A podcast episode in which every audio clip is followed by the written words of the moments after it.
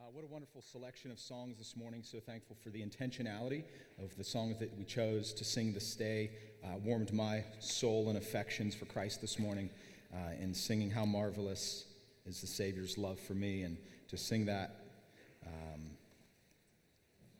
and, and sense that and feel that of God's goodness to me in Christ. And that's why Christ is always such a fitting theme for us this semester and this year to always reflect back to it's Christ who is all for Dr. Baker's reading.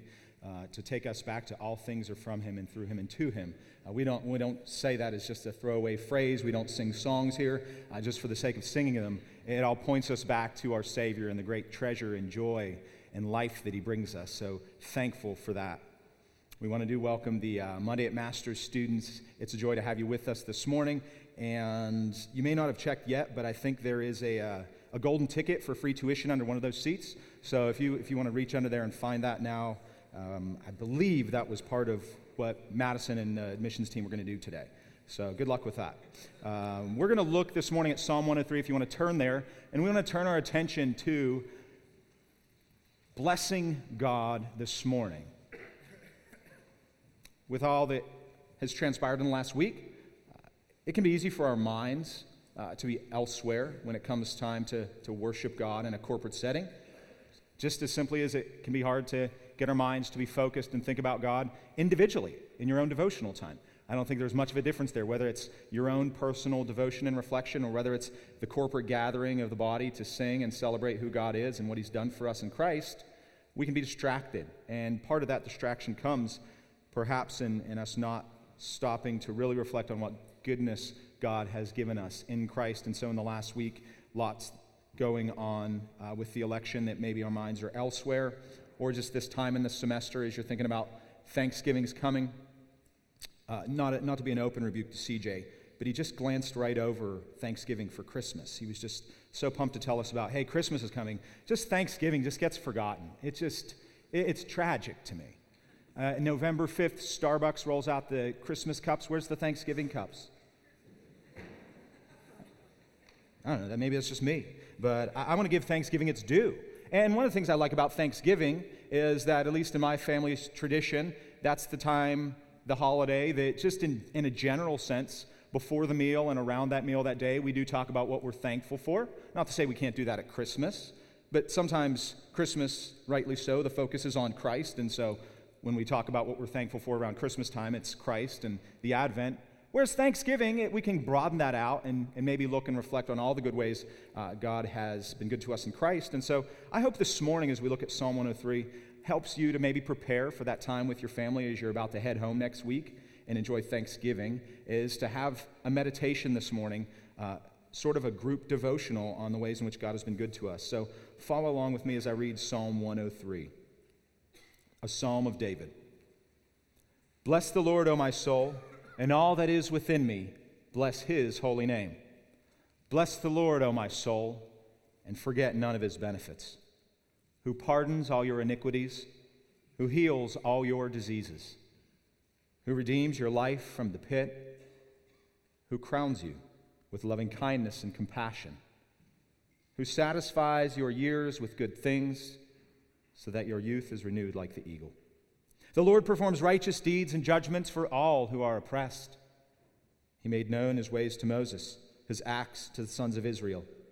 The Lord is compassionate and gracious, slow to anger and abounding in loving kindness. He will not always strive with us, nor will he keep his anger forever.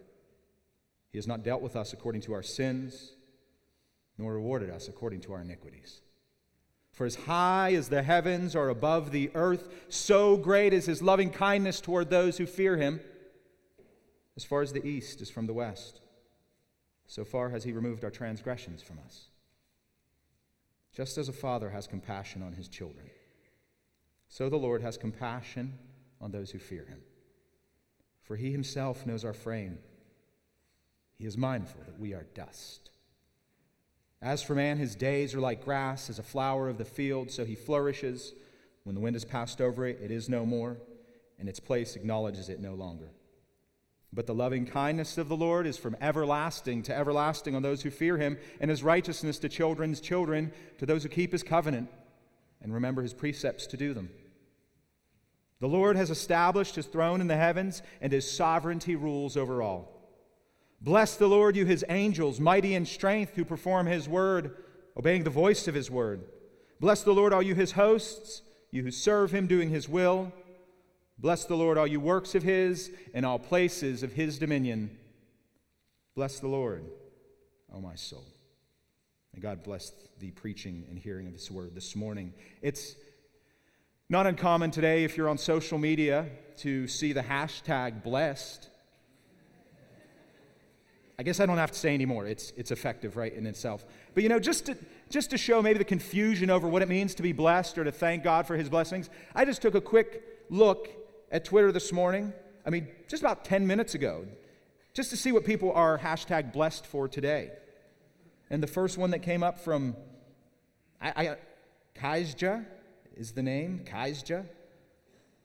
And she says, I just found $4. Hashtag blessed. but right after her, Yaz, at Yasmin with a couple E's, Marie with a couple more E's. I guess there's multiple Yasmin Maries with uh, just one E, so she has to extend it. But she says in all caps, Your girl got an A on her calc exam, hashtag blessed. And you're feeling that today. Found four bucks, got an A on calc. End of story. Let's go to Thanksgiving. I mean, you are cruising into break with four bucks and an A on your calc exam. I don't know what this next one is, but it's wake up, wake up to a new monster factory. Hashtag blessed. Um, whatever. Jerichius Davis next says, thanking the man above for another day. We'll end on that one. That's ending on a good note uh, hashtag blessed. And so when I think about that, it could be confusing maybe then to think about what does it really mean to be blessed by God? And and bless, saying I'm blessed, it's maybe saying somewhat about what you see about God. What is it that you thank Him for? If you're going to say hashtag blessed, it's going to say something about you, what you really see as the blessings from God. And, and I think Psalm 103 directs us to something bigger than $4 and an A on a calc exam. Not to say all things aren't from Him and through Him and to Him. But for maybe the person this morning that is struggling to find reasons to bless and praise God, He's made us to do that. We are called to bless God because we are made to praise God. Those work together. We, as His creatures who are created to be His worshipers, are created to praise Him. But it's hard to praise God, to worship Him, if we're not first blessing God, recognizing His goodness to us. So I want to ask you this morning as we look into Psalm 103 what are you praising God for today? Or has the well run dry in your praise because you haven't recently stopped to think about blessing God for His goodness to you? And when we look at this passage to start out in the first two verses, bless the Lord, O my soul, and all that is within me. Bless his holy name. Bless the Lord, O my soul, and forget none of his benefits. You see something immediate, which is he's talking to his own soul. He's not blessing God yet. He will eventually call all of creation to bless God. This psalm, Psalm 103, works kind of uh, as, as in a chiasm where it starts with blessing God and it ends with blessing God, and it reaches the high point in the middle of saying, Why should all people at all times be blessing God? Those who are his children, because of his love towards them. We sang of that this morning. But he has to get there. And so, in starting out, he's just talking to his own soul. There's no one else in the room. It's sort of a divine soliloquy. You have Hamlet on stage with the skull saying, To be or not to be. That is the question. Well, you have David here for whatever place he is in life, whatever's going on in his life, stopping and trying to find a reason, trying to conjure up praise in his life. And he starts on the path of saying, Soul, recognize what God has done for you. And we see within these first two verses, as he calls his soul to praise, that we learn a few things about maybe reasons we don't want to. First, is not blessing God, first and foremost, what we would hope just to be a desire of our heart? I mean, that we wouldn't have to call our soul to do it. We would hope that we naturally want to do it. But if you're like me, I don't always wake up feeling blessed. I should, but I don't. And I think at, at the most basic level, that's just a problem of my desires. Before it's anything else, for me not to stop and reflect upon God's goodness to me and then praise Him is first and foremost a problem of my desires. I'm lazy. and it takes work. I'm tired, and it takes effort. I'm angry, and it would take submission. I'm prideful, and it would take humility. I'm distracted, and it would take focus. I'm busy, and it would take priority. I'm apathetic, and it would take zeal. Or maybe the bottom line of my lack of blessing God is I'm sinning, and it would take repentance. Whatever reason it might be for any of us today, that we don't wake up with the idea of blessing the Lord, O oh my soul. It could be any of those reasons. And yet we learn from the psalmist that that's no excuse for not blessing God. In fact, he moves from just calling his own soul to bless the Lord, moving to the element of intentionality. Maybe a reason that we don't bless God as much is because we don't prioritize looking at our lives and saying, Is God worthy of praise right now? Is Christ all in my life? As we bring that back to focus each time we gather here. When we say that Christ is all, what we are saying about him first starts with, what, with what we are seeing about him. If we see that Christ is all in our lives, if we really can, like in Romans 11, say, all things are from him and through him and to him, then we can say that. But if we first don't see it, if we don't take time and we're not intentional about our praise, and look at the intentionality here, he says, and all that is within me in verse 1. And forget not all of his benefits, verse 2. To rightly praise God takes all of who we are, to recognize all of who he is. Spurgeon said it this way God's all cannot be praised with less than our all.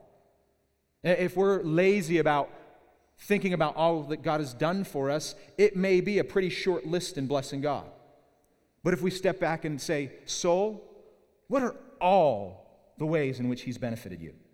And not just on God's side of the ledger, but actually looking on my own side. And it's saying, All that's within me, all that's within my soul, loving Him with my heart, soul, mind, and strength.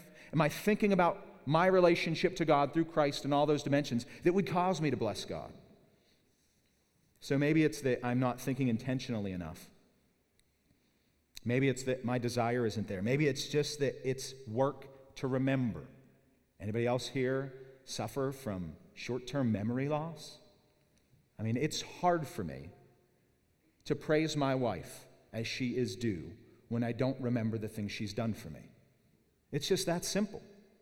In my self centeredness, Adam's world, it's going to be hard for me to step back and say, Oh, Shannon, I'm so thankful for you. And I, I praise God for you when I'm just constantly looking at what she's doing for me in a self centered way, not stepping back and saying, Look what she's doing for me in a Shannon centered way.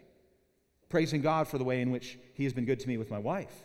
So it could be a problem of work and remembering. It could be a problem of desire. It could be a problem of intentionality. But I think it's, it's good for us to stop and think about the heart behind our worship and really say, are we just doing it, going through the motions, coming in here to sing, joining a small group and talking about how our, our week has been in Christ without actually stopping to say, am I truly individually thankful for what God has done for me? And maybe if that's you this morning, maybe if it has been difficult, this psalm will help guide us through and show us a way to bless God today. So let's start in verse 3. We're going to look at what God has done for David and learn from it how he moves his own soul towards praising God for all he is and all he's done, not just for David, but we'll see also in 6 to 18, he's thankful for what God has done for all his children. And then you'll see in the close from 19 to 22 why all of creation should praise God. So let's start and just look at the individual ways God has worked in David's life that we can learn from and talk to our own soul when we don't feel praises on our lips. He starts with verse 3 who pardons all your iniquities. And this is the place we all start, isn't it? I mean, before moving to any other benefit, to talk about any other blessing in our life, our most fundamental problem as creatures of a creator is that we have a severed relationship with our creator. That we are all hell bound sinners from the start, and he is a holy God, and that's an infinite chasm that cannot be traversed without help outside of ourselves. And so, the first blessing that David sees to praise God for is to praise him that God has pardoned all his iniquities. I mean, think about this this morning. Just a little thought experiment. When you think about pardoned iniquity, and that word pardon is to basically say you go from guilty to not guilty. When you think about man's relationship to God and your relationship to God, personalize it. Just think for a moment. If you had to come up with a way outside of God's pardon of you, outside of Christ, how your sins could be forgiven, how your transgressions could be removed, what, what would you come up with? What other way could God pardon us if you had to come up with it on your own? I mean, th- really think about that. You, as a creature and a creator who you've offended with your sin, and He's perfectly holy and has a right to banish us all to hell forever. What could we do to make up for our sins? Well, you could, I was thinking about this. You go down a few different tracks. I could think about maybe I could do enough to make Him happy with me. I would know, I would recognize I'm a sinner and I need to be in the right with God. And so maybe I could do enough things to get myself out of his displeasure into his pleasure, which would take me down the path to moralism. Maybe I could do enough good things to outweigh the bad. But the problem with that is, if you think about it, even if from this day forward I could do everything possible within my powers to do what the Bible says and live rightly, what would I do for all the sin that's unaccounted for in my past? I couldn't write all those wrongs against God. They would still be there on my ledger. All the good I could try to do, maybe I could think maybe each good thing I would do would cancel out a bad thing, but then I would have to think back over the last 36 years of my life. What are all the sins I've committed? That's a lot. And the ones I've forgotten about, the ones I didn't even know about. Sins of commission, sins of omission. What could I do to pardon myself for my iniquity? Well, moralism's out. I can never undo what I've already done. Well, maybe I could relativize it. Maybe I could say, well, if God has been good to some other people besides me, and I look at their life close enough, I could compare and say, yeah, I don't think I'm as bad as them. So maybe he would accept me then. Because if he accepts them, look at that filthy sinner. Surely I can do better than that person. Well, now we're just into relativism. Or maybe I could twist it around and put God on the dock. Maybe I could think about God and say, you know what, God, you're the one that created me this way. So it's your fault. Inherently, I'm probably a pretty good guy. I, I, like people when they don't like me. I'm benevolent. I give. But what do you do, God? And then I'm getting into humanism. Inherently, I'm a pretty good person. It's God that has the problem. Or maybe I just discount this language altogether. If it was up to me to pardon my own iniquity, maybe I just question the idea of pardon and of iniquity. What is it to be a sinner? What does that even mean? What is it, what, why would God have to pardon? That makes him like a judge. Isn't he love? And then maybe I just go down the path of postmodernism to even question the words themselves.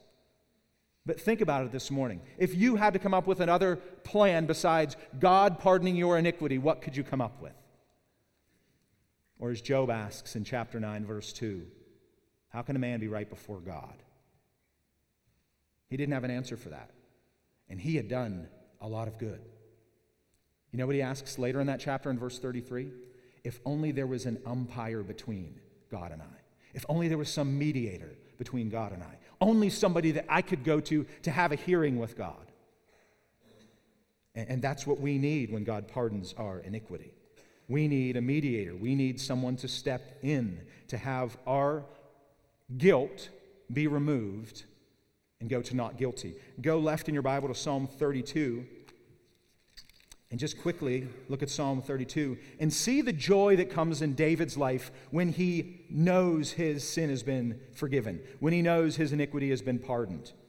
This is not just at the level of justification, as in, oh, I'm just glad that God has said from guilty to not guilty. There is also an internal joy. There is also something in David's soul that rejoices just to know he's in the right with God. Listen to David in Psalm 32. How blessed is he whose transgression is forgiven, whose sin is covered. How blessed is the man who, to whom the Lord does not impute iniquity, and in whose spirit there is no deceit. Jump forward just a few verses to verse 5. I acknowledged my sin to you, and my iniquity I did not hide. I said, I will confess my transgressions to the Lord, and you forgave the guilt of my sin. What a gift guilt is to us from God. I mean, David's not complaining about being guilty here. He doesn't like being guilty, but he also sees that he is. He recognizes it and he responds accordingly. God forgives me. I don't feel guilty anymore. So, back to Psalm 103, when David starts down the path of remembering all the benefits to God, he does not move forward past pardoned iniquity because that's the blessing from which all other blessings truly flow. Look at the progression. After saying, God, thank you for pardoning my iniquity, he moves into who heals all your diseases. Now, truthfully, he could be speaking on a physical level. God is our great healer.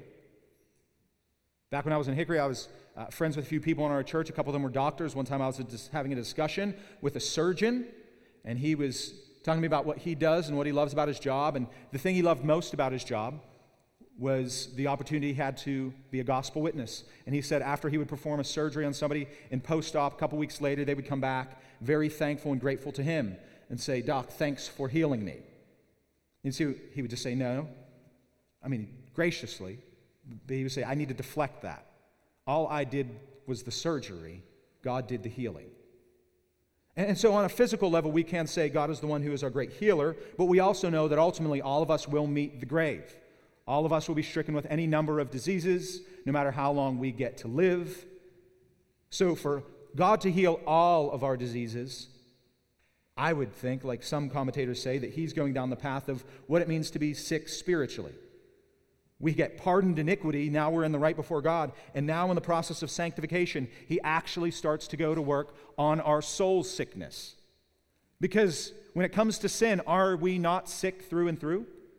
Is it not sickness of the mind that we have evil thoughts? Is it not sickness of the heart that we have evil desires? Sickness of the soul? That we want to use our members to commit sin, and then when you become a Christian, suddenly God starts to change in your life all the ways in which you once wanted to sin with your mind and your heart and your soul that led to your actions and using your hands and feet and mouth and eyes to sin. God starts to heal that, and He makes us new. Augustine wrote, When God heals the sickness of fallen man, He heals him for good.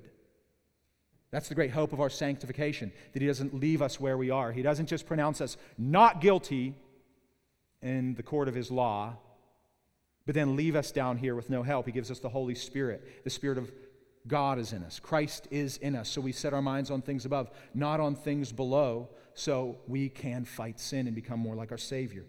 He progresses from healing our diseases to verse 4. Another aspect of this is who redeems your life from the pit? Now, God, or David moves in his reflection on God's goodness to him, his benefits, not just to say, I've been forgiven and I'm growing in sanctification. He's healing all those sin sicknesses of mine. He says, He's redeemed my life from the pit. Now, again, in David's life, we could probably point to times where that was true even on a physical level. David was in hiding in a cave, whether it was from King Saul or from his son Absalom. So, yeah, many a times David probably faced his own end or destruction. But when we think of this on a soul level, because he's talking to his soul, he sees that his life has been pulled from heading for hell, Sheol, and heading towards eternal life in God. And he rejoices in that. And I think about that when I reflect on this in my life who redeems your life from the pit? I can't get over the word pit because I'm from Pittsburgh and I know what it's like to be redeemed now from Pittsburgh. It's the pits there. I mean, it is. Oh, Henry called it a low downest hole when he wrote about it. I mean, this was back in like the mid 1900s when it was filthy there. Guys coming out of the steel mills covered in soot. Grandfathers both worked in the mills. So Pittsburgh to me is kind of like a pit. So I could say this on a literal level. Adam, you could have been in Pittsburgh. Now you're at Masters University. You're in Southern California. It's always sunny here. You put a sweater on because it's cold. You're sweating up here preaching because it gets hot. And it's like mid November. Hashtag grumbling a little bit. But yeah, hashtag blessed. I've been redeemed, my life from the pit, but not just on that physical level. I look at my life and I look at people I knew growing up, not with my nose down at them, but going to a public school. I look at friends when I get go back and I, and I see them again and I see where their life is at apart from Christ. And it doesn't make me put my nose down towards them or, you know, I, I just look and I'm thankful that that could have been me. Some of my friends late 30s, divorced multiple times, kids out of wedlock, losing a job, been in jail, guys I went to high school with, played football with. And I think, what, what would I be apart from your grace, God? My, my life's been redeemed from the pit. And it's not just because, oh, you know, I mean, I get to be in ministry and I get to do this, I love this, but just on a general level, God has been so good to me. Can you reflect in your life where you would be right now without Jesus?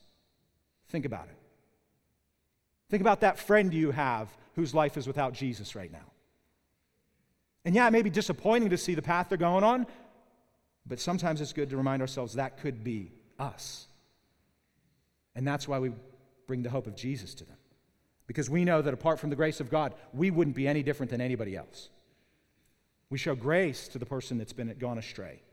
And, and we love the sinner, that we hate the sin, because we know what it's like to have our lives redeemed from the pit. But it's not just to get out of the negative. You see, these first three reflections of God's benefits to David, they kind of just get him out of the negative. He was playing from behind. God pardoned his iniquities, healed his sicknesses, redeemed his life from the pit. But now he goes into the positive in the next phrase who crowns you with loving kindness and compassion. Now we get into the positive. We just don't come out cost neutral with God. All the things that he removes from us the guilt of our sin, the sickness of our soul, a life that could be lost. Now we go into the positive, infinitely in Christ. All the blessings that we could have are in Christ. Ephesians 1 3. Blessed be the God and Father of our Lord Jesus Christ, who what? Has blessed us with every spiritual blessing in the heavenlies in Christ. That's a present promise from God to us. And how do we get access to that? Christ. And what do we get from that? What David says right here. We get crowned with God's loving kindness and compassion. You know, that word loving kindness is repeated throughout this psalm. And, and what it evokes in David's time was a word that had to do with a covenant that you, two parties would make. One is a greater, one's a lesser. And, and the greater, in entering that covenant with the lesser, promises to never go back on his side of it. But see, this word covenant isn't just about covenant, it's about loyal love in a covenant. That this king that would make a covenant with this peasant would not just be saying, okay, you know what, I'm going to make a deal with you and I'll never break it. There's an element of love to it. And that's why this word loving kindness is so precious in the scriptures, even though we've kind of lost it today. We don't usually walk around talking about loving kindness. But back in David's time, it would have made sense that there was an element of love between these parties. And that greater to the lesser says, it's not just that I've made this deal with you, I love you. And so he adds compassion to that. And, and he is saying here, God has crowned me with his steadfast, loyal love. He's not going back on his end of the deal. And is not that true for any Christian in here today? Because he doesn't go back on his end of the deal because of his son. He loves us so much. We could sing of the marvelous love of God this morning because we know of how much he's loved us in Christ. It's not just we're innocent now, we're not guilty. It's that he loves us like he loves his son. What a gift. And then he ends in verse 5 with this Who satisfies your years with good things, so that your youth is renewed like the eagle. He moves to the general in verse 5. After getting specific all the way down to saying, Look, now you are loved like a son. He says, Who satisfies your years with good things? Just saying, Look, overall, you can look back on your life and say, Every good and perfect gift you have is from God the Father. James 1:17, the Father of lights, with whom there's no shifting or changing that as a believer, we can look at God and say, He withholds no good thing from His child, only that which would be to our detriment. We may, like, you know, in our immaturity, think there's some good things God is holding back from us, but He's all wise. He knows what we need. He doesn't just give us what we want. You know, I understand that right now because I got toddlers and, and they exist on the level of what they want. They want this, they want that. But I, as a dad, am given the you know, responsibility to decide is that want something he actually needs, or is it going to be to his detriment? And God deals with us the same. He loves us, and He knows all the things that we might want aren't all the things that we really need. And the most valuable thing we have needed and will always need is what we see already in, in this psalm pardon, healing, redemption, crowning and those things, when we see them rightly, when all of our mind and heart and soul see our salvation rightly, then we could say He satisfies our years with good things because we see it in focus. We're not seeing it through the lens the way the world sees blessings. We're saying, What truly has God given me that I can't get from anywhere else? And it's salvation. And then all the blessings that flow out of that. And what's the end result? Verse 5 Your youth is renewed like the eagle. David goes with an image here of the most majestic animal of his time, the eagle, eight foot wingspan, flying at speeds of 40 miles an hour, cruising over top of a storm. I mean, he, he just looks at the eagle and says, That eagle that just seems to never tire, never grow weary, how does it do it? That's kind of like what God does for me. He renews me, He fills me. He leads me to this place where I feel that strength again. He satisfies me with good. Spurgeon wrote, No man is ever filled to satisfaction but a believer, and only God can even satisfy him. And if you're not in Christ this morning, when you see what's offered here pardoning, healing, redeeming, crowning with love and compassion, and ultimate satisfaction what would hold you back from giving your life to Christ, from trusting in Him today? Not looking to your own work, not trying to figure it out on your own, not putting yourself up against somebody else and saying, I'm not so bad of a person. Not holding on to that last vestige of sin that you really want badly, that you think God can't deliver on. He could not only deliver on any satisfaction you have, but far more exceedingly and abundantly. If you're not in Christ today, you start with pardon iniquity. Any other blessing that you might think is out there, that's what's sometimes sad and tragic to me about looking at what people call blessings on social media, because it's so far from what the true blessing of being in Christ offers. And this morning, if you don't know Christ, it's offered to you. It's very simple right here pardoned iniquity. How blessed is the man whose transgression is forgiven. Imagine feeling that weight removed from your shoulders. You no longer have to try to make yourself good before God because he's done that for you in Christ. Trust in Christ this morning. And if you have trusted in Christ today, if you are a believer, you read this and maybe, hopefully, the Holy Spirit has used this text to warm your affections to God and saying, you know, maybe I was looking around for some other things that I'm dissatisfied in life. And I need to be reminded that God has given me every spiritual blessing I need in Christ already. And not just me. Looking at 6 to 18 without going deep into it this morning, I would just say this David's attention turns from his own life to the life of all of God's people. Look quickly at 6 to 18. I'll give you a summary of it. Verse 6 is a pivot point. He says, after reflecting on his own life, You know, the Lord performs righteous. He didn't say, You know, I added that. The Lord performs righteous deeds and judgments for all who are oppressed. There's this turning point in David's soul saying, It's not just you, soul, but God is performing righteous deeds and judgments for all who are oppressed, his children. And then in verse 7, he thinks about Moses and Israel. His attention turns to the people of God historically and says, You know, God, you haven't just done this for me, you've done this for your people from the beginning. And how I know this is the verse he quotes in 7 and 8. He made, or the Lord is compassionate and gracious, slow to anger and abounding in loving kindness. What is he quoting there? He's quoting when God revealed himself to Moses in Exodus 34. You don't have to go there, but I'll read for you. Now, this is coming off of perhaps the lowest moment thus far in the existence of God's people. Exodus 20, they get the law. They're told, Have no other gods before me, make no false idols. And then what do they do? While Moses is getting the law, 40 days away, they make a false idol and start worshiping it. I mean, talk about the, I mean, it only took 40 days for them to fail there. And God says, Moses, go back down and see what they've done. And God's anger is burning. And so Moses goes before God and says, Look, none of the people think you're for us anymore. Exodus 33 16. How then can it be known that I found favor in your sight, I and your people? Is it not by your going with us, so that we, I and your people, may be distinguished from all the other people who are on the earth? What Moses is asking there is saying, Look, we don't know if you still like us anymore. And God had a right not to at that point for what they just did.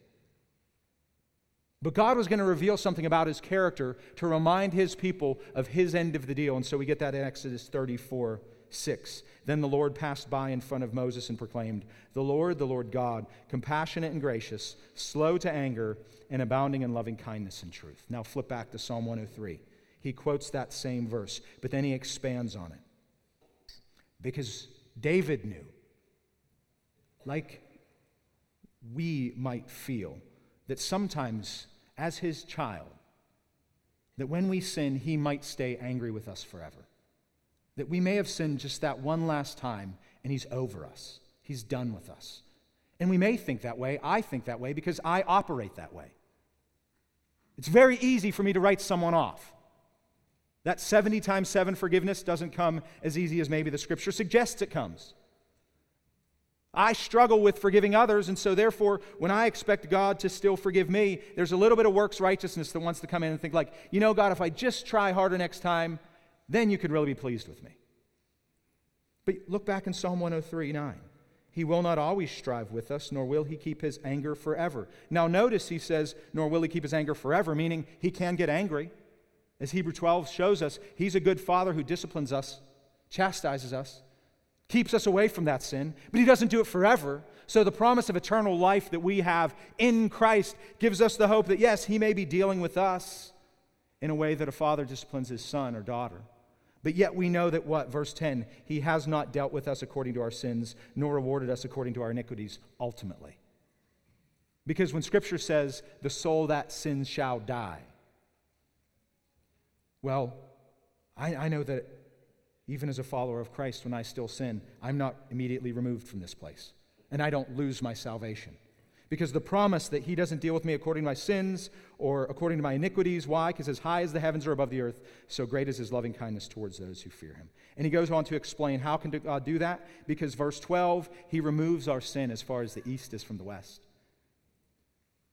They never touch. In Christ, that sin that he pardoned, that forgiveness that I was given, it's removed as far as the east is from the west. And it's just, again, not judicially, as a judge would say, not guilty, but he loves me like a father, verse 13. He has compassion on me, those who fear him. And this is sweet in verse 14 through 16. David is reminded that he, like every other child of God, we understand our own frailty because God understands us. Look, he says he knows our frame. He's mindful we're dust. We're like grass that perishes. We, in our own transitory nature, we're here and we're gone. And it may make us suspicious that can God continue to love us despite that? Well, verse 17, the loving kindness of God is from everlasting to everlasting on those who fear him. He loves us through and through. Those who fear him, those who keep his covenant, verse 18. So, what does this lead David to do? He's reflected on what God has done for him, what God has done for all his children, and it leaves him then to say, God, you deserve praise from all your creation. That's 19 to 22. He calls all his angels, all his hosts, all works of his, and all places of his dominion to bless the Lord. You know, it's fitting that we'll get to sing a few more songs this morning because in reflecting upon God's goodness to us, his benefits to us in the gospel, should evoke in us this desire to not just keep that joy we have in our salvation to ourselves, but to want to express it around other people. Lewis wrote, I think we delight, we delight to praise what we enjoy because praise not merely expresses, but completes our enjoyment. Did you catch that?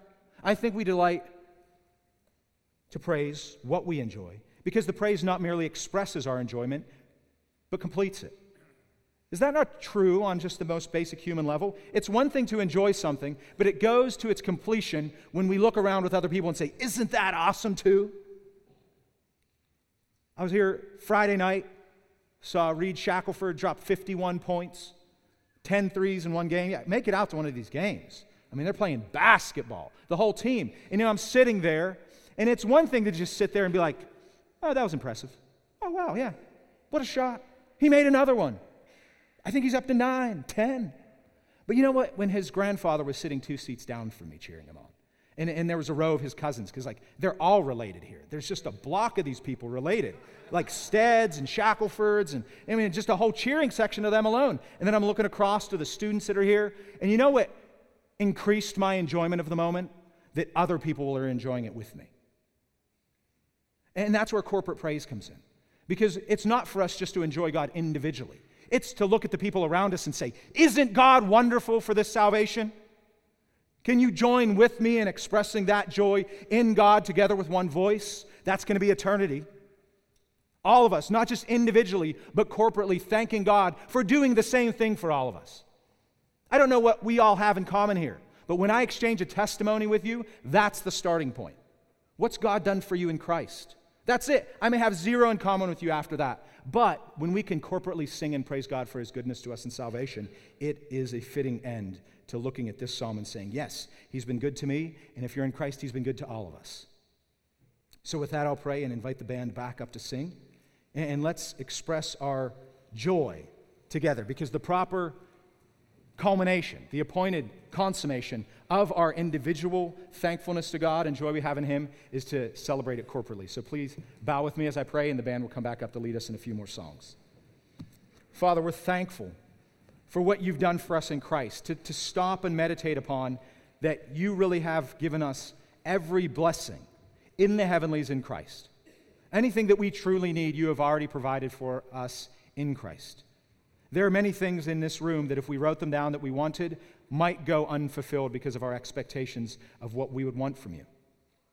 But as your children, no matter our age and maturity here, no matter how long we've been in Christ, we all come to you thinking, here's what I want, God. But you, as a wise, loving Father, respond to us with that's not necessarily what you need right now. What we all need right now is to stop and think upon your greatness and your glory, your loving kindness, your faithfulness, and to then, as we've been filled with your Spirit, to express that in psalms, hymns, and spiritual songs, to sing with one another in praise and start our week rightly, looking at you and celebrating what you've done for us. So may our souls be encouraged to sing this morning the praises that only you deserve. It's in Christ's name we pray.